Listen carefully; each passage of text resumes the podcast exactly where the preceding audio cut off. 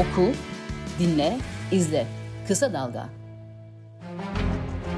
Merhaba ben Banu Güven. Merhaba ben Kemal Göktaş.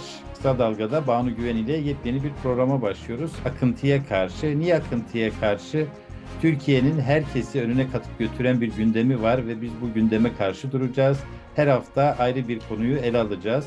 Bu hafta da bir meslektaşımızla başlıyoruz. Evet, Hrant Dink'le başlıyoruz. Tam 17 yıl oldu e, aramızdan alınalı. Ermeni gazeteci, Agos gazetecisinin kurucusu, genel yayın yönetmeniydi ve gazetesinin önünde öldürüldüğünde aslında öldürüleceğini Trabzon Emniyetinden İstanbul Emniyetine, Trabzon İl Jandarmadan istihbarat dairesine herkes biliyordu. Hemen herkes biliyordu. Hatta MIT'e kadar da biliyorlardı. Ee, ama 17 yıldır devam eden bir dava var önümüzde. Adalet sağlandı mı Kemal? Evet. Yani Hrant Dink cinayeti deyince Türkiye'de e, hakikaten milli mutabakat cinayeti tanımına tam uyan bir cinayetle karşı karşıyayız ve de e, Arat Dink'in, Hrant Dink'in oğlu Arat Dink'in bir sözü vardı. E, devlet için seri katil ifadesini kullanmıştı ve çok büyük tepki görmüştü. Oysa Hrant Dink cinayeti gösterdi ki bize her aşamada kamu görevlileri var ve bu kamu görevlilerinin e, cinayete dahli yargı kararıyla da hüküm altına alındı. Eksik ya da fazla bunlar cinayete iştirak etmişlerdi kamu görevlileri. E, bazıları cezalandırıldı, bazıları cezalandırılmadı ama ortada e, devletin elinin olduğu bir cinayet var ve bu cinayet e, davası hala sürüyor aradan geçen 17 yıla rağmen. Kemal bir şey söyleyebilir miyim? Şimdi aslında bizi bilmiyorum daha genç yaşta olan belki 17 yaşında olan bugün Hrant'ın torunlarından biri gibi gençler dinliyordur. Yani şimdi onlara devlet bu işe kamu görevlileri bu işe e, iştirak etti, bu cinayete iştirak etti dediğimizde anlamaları çok zor. Bunu biraz açmamız lazım belki. Şuradan başlamak lazım. Bir grup faşist belleniyor Trabzon'da ve onlar daha önce başka bir takım eylemler yapıyorlar. McDonald's'ı bombalamak gibi mesela. Oradan e, bu kişilerin kullanışlı eleman olabileceğine kanaat getirildiğini anlıyoruz. İçlerinden istihbarat elemanı olarak kullanılanlar da var. Ve aslında e, bu yayının sonuna doğru değinmek istediğimiz peki bu zemin nedir? E, bu cinayet hangi zeminde yapıldı? E, meselesine e, bağlanacak bir şey belki söyleyeceğim.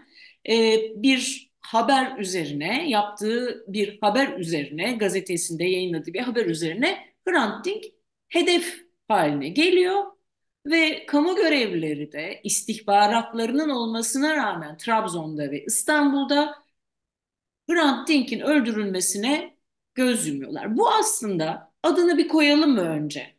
Bu tamamıyla bir gazeteci cinayeti ve e, aslında Türkiye'de hep dönüp dolaşıp gördüğümüz türden faili meçhul kalan falan bir takım cinayetlerin devamı gibi. Yani sadece bir gazeteci cinayeti değil tabii. Hrant Dink'in ayrıcı özelliklerinden biri kamusal alanda söz eden e, belki de işte 1915'ten bu yana kamusal alanda söz eden ilk Ermeni aydın olması. Agos gazetesini de bu amaçla kuruyor. Barışçıl bir dili var. Ermeni ve Türk toplumları arasındaki sorunları gidermeye çalışıyor. Ama aynı zamanda 1915'i de soykırım olarak kabul ediyor ve bunun soykırım olarak kabul edilmesini de istiyor.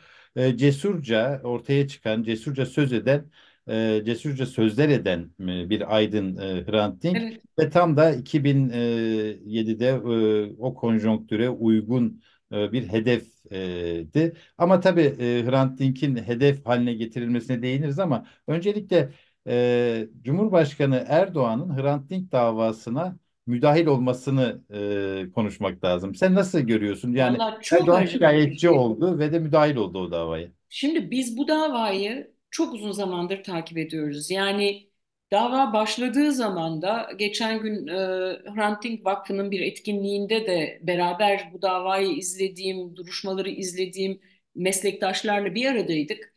Bir araya gelip konuştuğumuzda o 17 yıllık sürecin nasıl kötü idare edildiği, nasıl kullanıldığı, araçsallaştırılmak istendiği falan çıktı ortaya. Şimdi birinci sahne var. Orada bir örgüt yok diye bitiyor ilk dava ve bu bir skandal oluyor ve bir yürüyüşle protesto ediliyor ve vicdan, kamu vicdanına uymadığı için sonra bir daha bir dava süreci başlıyor. Ama derken yolda Erdoğan ilk dava sürecinde aslında daha işte Ergenekonlar, balyozlar bütün bunların senaryosunu da yazan bir cemaat kadrosu var yargının içinde. Yollar bunlarla ayrılmaya başlıyor. Polis içinde de öyle. Ee, öyle olduğunda da zamanında ilk başta cinayetten hemen sonra korunan soruşturmasına Erdoğan'ın bizzat izin vermediği mesela eski Trabzon e, İl Emniyet Müdürü sonra da Emniyet e, İstihbarat İstihbarat Şube da Dairesi Aile Başkanı başkanı. olan Ramazan Akyürek hakkında bir anda görevden alma, işte soruşturma açıldığını falan görüyoruz. Görevden alması daha önceydi aslında o Erdoğan'ı dinlettiğine kanaat getirdi. Kendisini dinlettiğine kanaat getirdi Erdoğan. O yüzden görevden alındı. Ama neden sonra? Hrant'la ilgisi yoktu. Ve biz bu insanların yani bu, bu kadar kamu görevlisinin yargılandığını da bir davada, böyle bir davada ilk kez görüyoruz. Ama bu resmin bütünü değil. Neden? Çünkü Erdoğan cemaatle bağlantılandırabildiği kamu görevlilerinin bu cinayet üzerinden de kendisine bir e, darbe planlama girişiminde bulunduğunu söylüyor ve hatta bunu e, ya, zannediyorum en son iddianamede savcı 2016'daki darbe girişiminden alarak bağlıyor, anlatıyor ve bugün ne görüyoruz biz? Hrant Dink cinayetinden Cumhurbaşkanı Erdoğan e, e, müdahil olarak davaya zarar gördüğünü iddia edebiliyor. Yani zarar gördüğünü iddia edip müdahil olabiliyor. Evet. Bu arada bir takım hukuk e, bir, birliklerinin vesaire e, başvuruları zamanında kabul edilmemiş. Gerçi bu süreç daha ayrı. Fakat e, STK'ların, gazeteci örgütlerinin kabul edilmemişti. Ama işte yani Cumhurbaşkanı bundan zarar görmüş. İddia bu. Gelinen noktada yeni unsur bu yani Kemal. Evet. Tabii yeni unsur bu. Bir de 17 cinayetin 17. yılına girdiğimizde asıl şöyle bir manzara karşımıza çıkıyor. Cinayetin tetikçisi, katil o gün Samaz özgür serbest bırakıldı.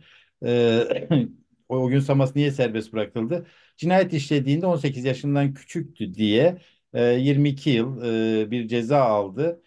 ama o gün Samaz daha önce tahliye edilebilirdi. cezaevinde bir gardiyanı dövmeseydi.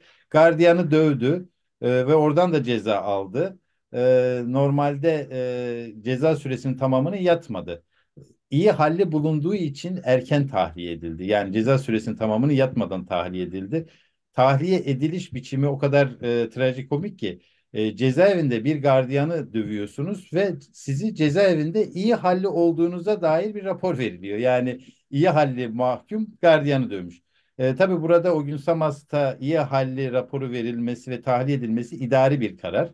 Ve bu idari karar aslında Hrant Dink cinayetine doğru 17. dönümüne doğru gelirken Türkiye'nin içinde bulunduğu bu konjonktürde bir mesaj olarak algılandı ki bence de öyle. O gün Samas bir tetikçi, senin de dediğin gibi işte e, ırkçı faşist eğilimleri olan bir takım grupların e, etkisinde e, ve onlar tarafından yönlendiriliyor.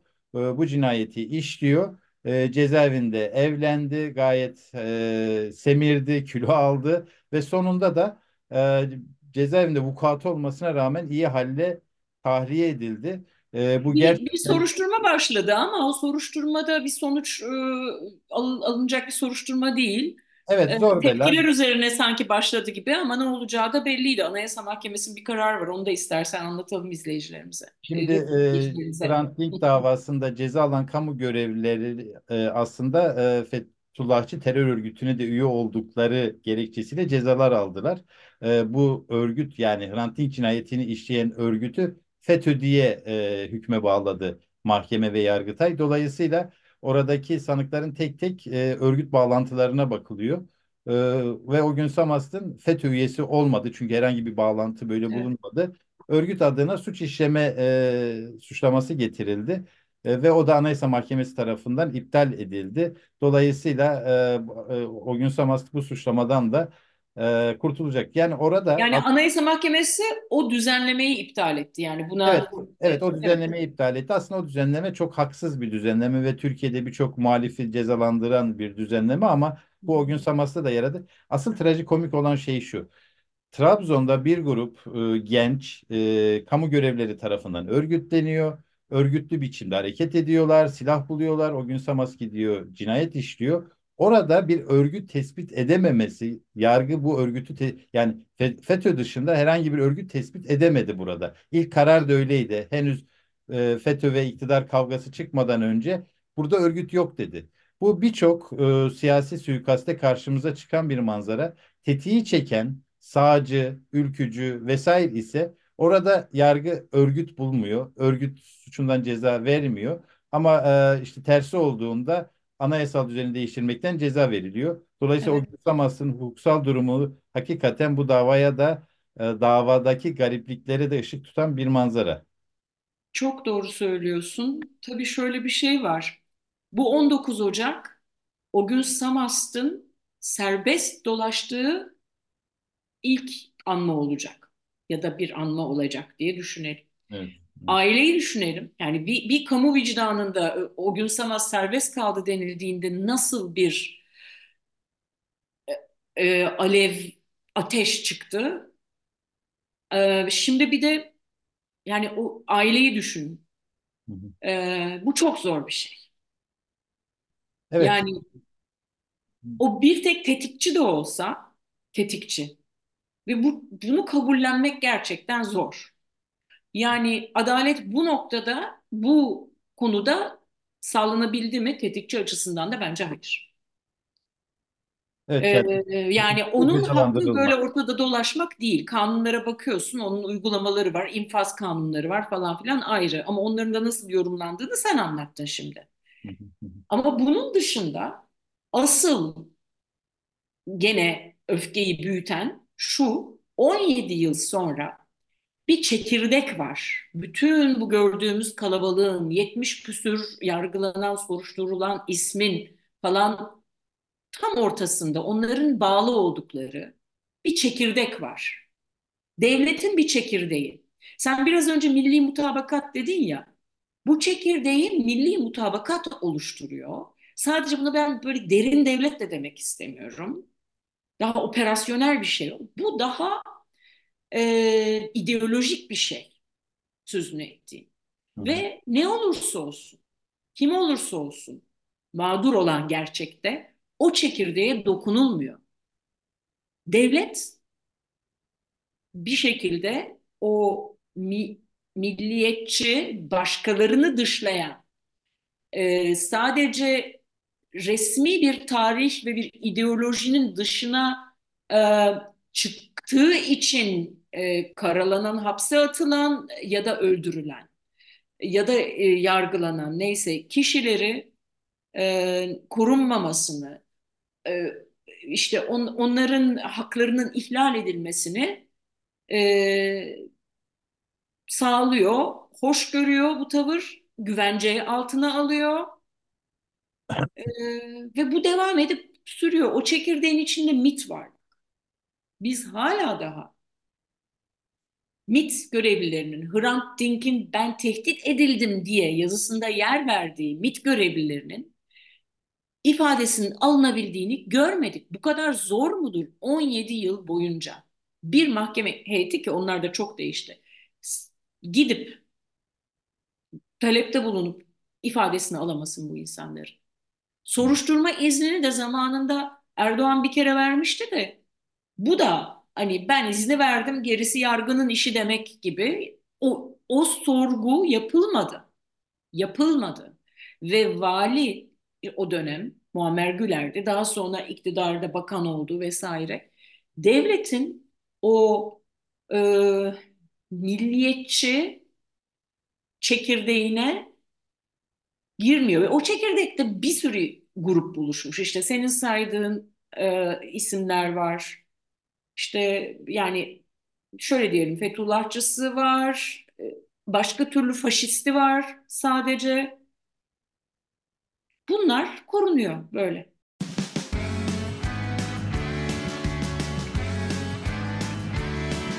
Kulağınız bizde olsun. Kısa Dalga Podcast. Aslında tabii cinayetin nasıl işlendiğini şöyle kısaca bir göz atarsak bu manzarayı senin söylediklerini daha da somutlaştırabiliriz. Şimdi Yasin Hayal e, burada çok önemli bir figür. Trabzon'da e, Büyük Birlik Partisi'ne e, yakın duran biri. E, bir işte McDonald's bombalıyor. Erhan Tuncel Erhan Tuncel var işin arkasında ve McDonald's dedik ya evet. dinleyenlere onu şey yapayım hatırlatayım. Evet ve e, sonrasında Erhan Tuncel istihbarat elemanı yapılıyor e, emniyet tarafından. Haber elemanı yapılıyor ve ondan sonra olaylar gelişmeye başlıyor. Ondan sonra Hrant Dink cinayeti örgütlenmeye başlıyor. Yani orada Trabzon'da sadece polis değil, e, jandarma da Erhan Tuncel'le bağlantılı. Hı hı. Yani Trabzon Emniyeti ve jandarması Hrant Dink cinayetini örgütleyen kişilerle bağlantılı. Ve bir parantez açabilir miyim burada? Bak hatırlıyor musun Kemal? Ee, Yasin Hayal'in yani bu grubun lideri gibi hareket eden e, kişinin eniştesi jandarma istihbarat elemanı o da e, aslında bence gayet zamanlı bir şekilde jandarmaya e, böyle bir cinayetin planlandığını söylüyor. Ve evet. bu bilgi gidiyor. Ondan sonra da bu bilgi hasıl e, sümen altı ediliyor. Yani Coşkun İyici bahsettiğin kişi evet. jandarmasıyla bağlantılı. Orada dediğim gibi jandarma ve emniyet bu cinayetin işleneceğini çok iyi biliyor. Ramazan Akürek Trabzon e, Emniyet Müdürü ve daha sonra istihbarat daire başkanı oluyor. Ee, Engin Dinç şu anda Ankara Emniyet Müdürü, ee, Ali Öz dönemin jandarma il alay komutanı. Ee, sonra İstanbul'a bu bilgi gönderiliyor. İstanbul'da işte e, Celalettin Cerrah dönemin emniyet müdürü, Ahmet İlhan Güler şube baş e, şube e, başkanı istihbarat daire şube başkanı, Muammer Güler vali ve de Hrant Dink'in öldürüleceğini hepsi biliyor. Ee, biraz daha geriye gidersek Hrant Dink nasıl hedef haline geldi? Kendisi de yazdı son iki yazısında aslında Hrant Dink kendisini yani katilleri gösterdi çok açık biçimde. Ee, Hrant Dink Sabiha Gökçe'nin Ermeni asıllı olduğuna dair bir haber yayınladı Agos gazetesinde. Ve bu e, haber daha sonra Hürriyet tarafından alıntılandı, manşetten verildi. Hürriyet tarafından alıntılandıktan sonra Genelkurmay Başkanlığı ki Hilmi Özkök idi o zaman Genelkurmay Başkanı. Genelkurmay Başkanlığı hiç üzerine vazife olmayan ve alışık olmadığımız biçimde Sabiha Gökçe'nin Ermeni asıllı olduğu iddiasının işte milli birlik ve bütünlüğe aykırı olduğunu, çok yıkıcı bir propaganda olduğunu vesaire söyleyerek çok acayip bir bildiri yayınladı. E, o bildiriden sonra e, Sabiha Gökçen Ermeni asıllı mı değil mi diye böyle sakin sakin giden tartışma bir anda tersine döndü. E, Hrant Dink İstanbul Valiliğine çağrıldı. İki MİT görevlisi orada Hrant Dink'i kendi deyimiyle tehdit ettiler. Bu işlerle uğraşma diye tehdit ettiler. E, ve ardından e, gerçekten hani e, klişe olacak ama düğmeye basıldı. Hrant Dink aleyhine medyada inanılmaz bir kampanya başlatıldı. Bu kampanyaya kimler katılmadı ki? Yani e, o isimler gerçekten bu milli mutabakat cinayetinin de altını çiziyor. Hrant Dink yapıp ettikleriyle söyledikleriyle ırkçı, aşırı sağcı, faşizan gazetelerin hep hedefindeydi. Orta Doğu, e, işte e, Yeni Çağ, Yeni Çağ manşetleri Hrant Dink'e ilişkin inanılmaz. Önce Vatan diye, e, bu bildiğimiz Vatan gazetesinden farklı. Önce Vatan diye daha küçük, e, daha az satan bir gazete. Orada Orhan Kiverlioğlu diye biri Hrant Dink'e inanılmaz hakaretlerde bulunuyordu. Ve fakat bu ırkçı, aşırı sağcı basındaki tutum ana akım medyaya da sirayet etti. İlhan Selçuklar, Deniz Somlar, Melih Aşıklar, e, Hasan Pulurlar vesaire inanılmaz Hrant Dink'e yönelik o gazetelerde inanılmaz bir saldırı ve Hrant Dink e, e, bir yazısı bahane edilerek e, ki orada da söyledikleri çarpıtılarak hakkında Türk Ceza Kanunu'nun 301. yani e, Türklüğü aşağılama suçundan yargılanmaya başlandı. Mahkemelerin tavrı da öyleydi e, ve mahkemelerde işte o dönem daha sonra Ergenekon davasından yargılanacak Kemal Kerinçsizler vesaire Hrant Dink'e hep saldırdılar. O saldırılar hep bir arbede gibi sunuldu medyada ve mahkeme Hrant Dink'i mahkum etti.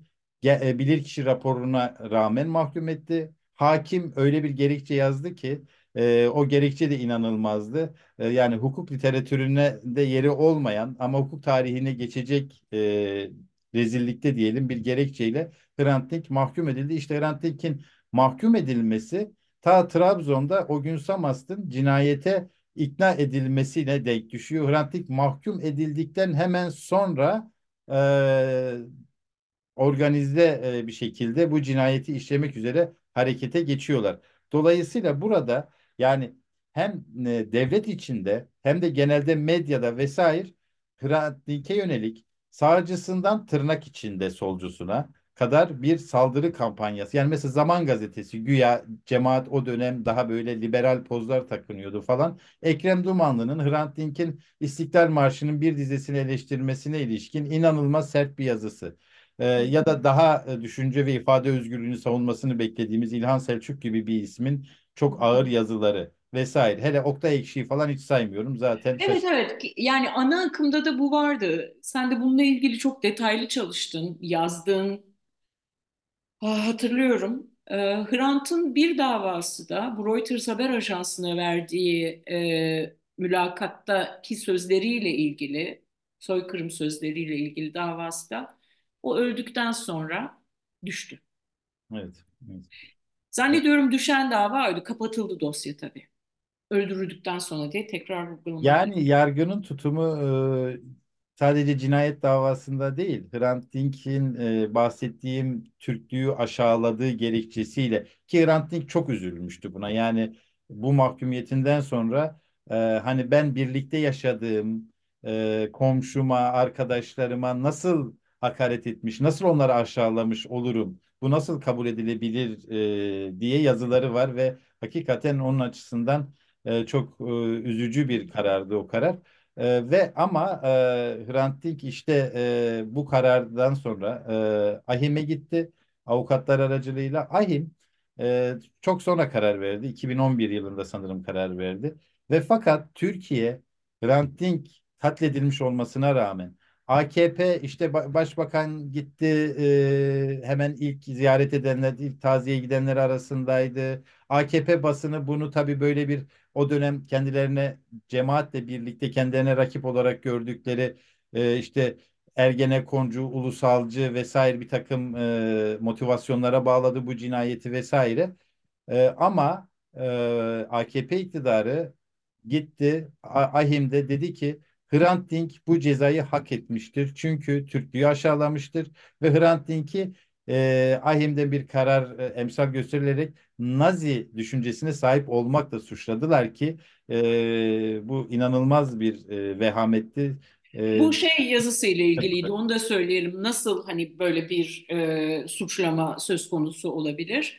Aslında e, bir analoji yapmıştı Hrant yazısında. Yani genel olarak diyorum şimdi genelleme Türk toplumu ve Ermeni toplumu arasında e, ki gerginliklerden, gerilimlerden, e, anlaşmazlıklardan, e, tarihin farklı yorumlarından dolayı e, bir e, husumet duygusu yaşayanların bu duygudan kurtulması dileğini işte damardan akan kan temizlenmesi lazım diyerek ifade Evet. etmişti. evet, Hatta yani bilir kişi, hatta Türk- bilir kişi, bilir kişi bu böyle ifade yani bu yanlış anlaşılmıştır. Bu e, böyle bir yoruma e, mahal verecek bir yazı değildir.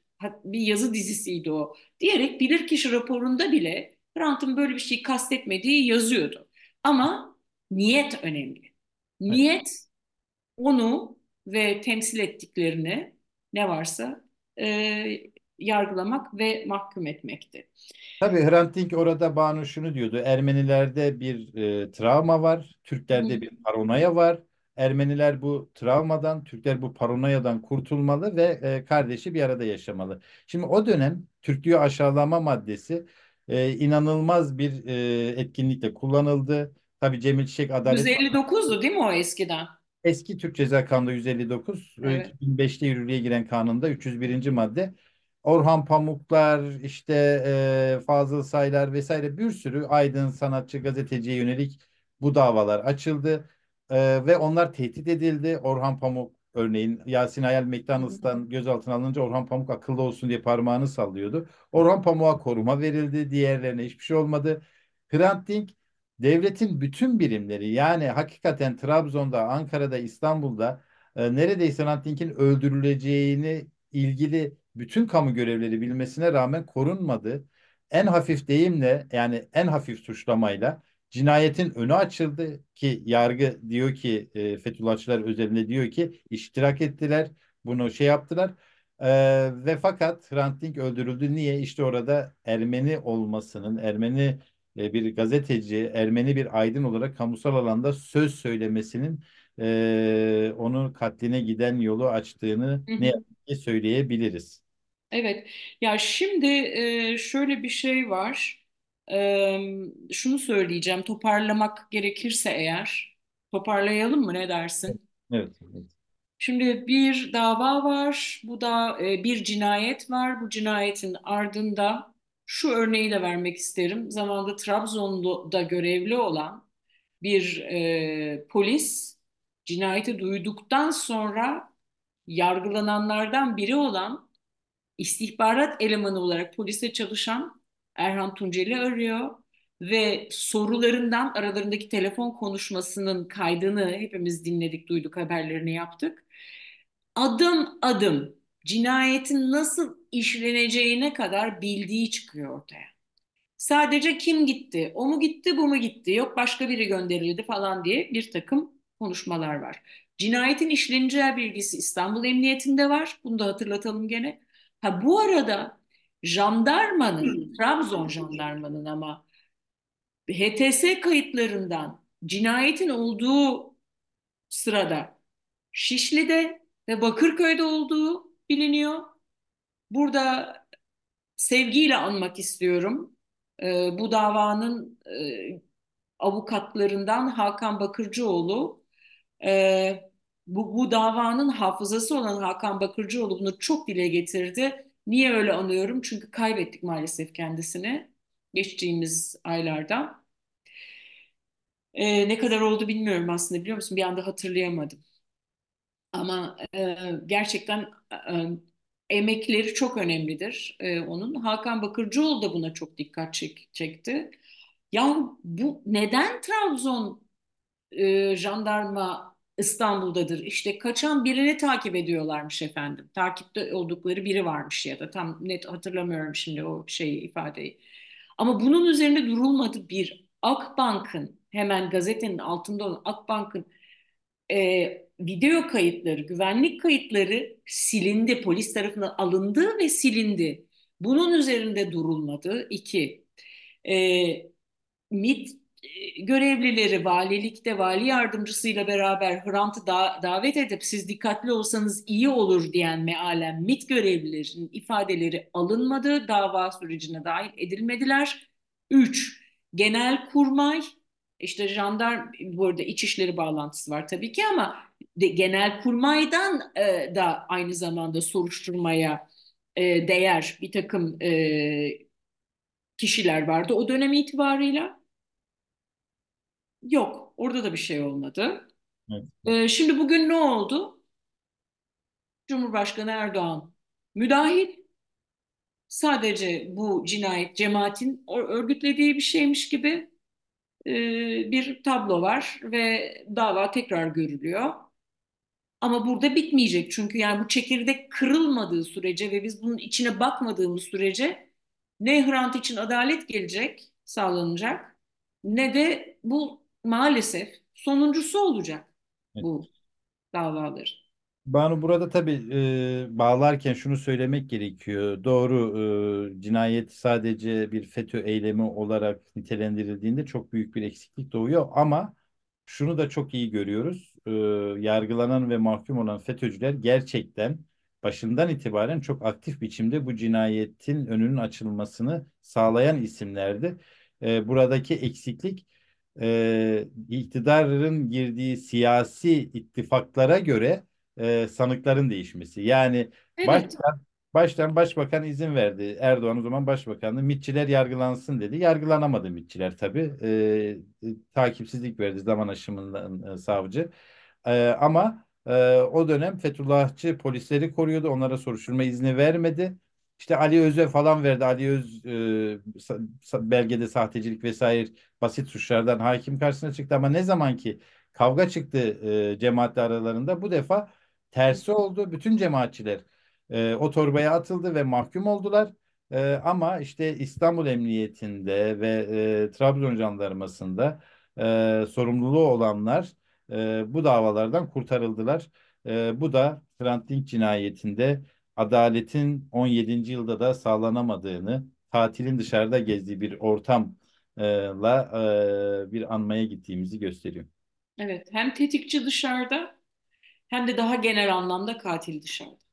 Evet, yani burada e, kamu görevlilerinden e, cinayeti bilip de önlem almayanlar mahkum oldu. Bunu biliyoruz ama emri veren kim?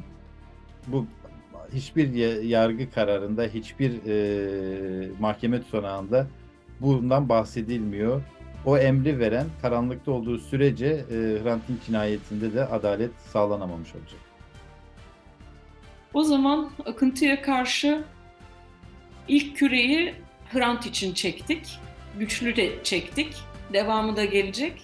Sadece e, böyle haftada bir yaptığımız bir programda değil, sürekli en başından olduğu gibi Hrant Dink için adalet istemeye bizler de meslektaşları olarak ve dostları olarak devam edeceğiz.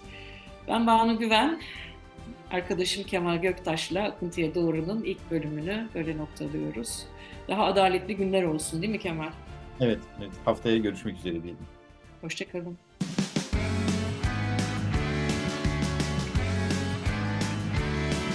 Kulağınız bizde olsun. Kısa Dalga Podcast.